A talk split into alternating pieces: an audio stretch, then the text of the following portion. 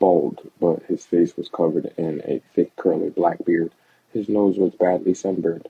Mr. Sir was isn't really so bad, said Mr. Pendanski. He just been in a bad mood ever since he quit smoking. Excuse me, the person you've got to worry about is the warden. They're really only one at Camp Green Lake. Don't upset the warden. Stanley nodded as if he understood. I want you to know, Stanley, that I respect you, Mr. Pendanski said. I understand you've made some bad mistakes in, life, in your life. Otherwise, you wouldn't be here. But everyone makes mistakes. You may have done some bad things, but that doesn't mean you're a bad kid. Stanley nodded, and it seemed pointless to try to tell his counselor that he is was innocent.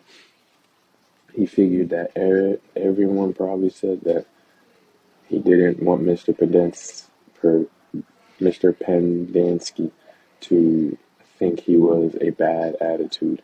I'm going to help you turn your life around, said his counselor. Short Cast Club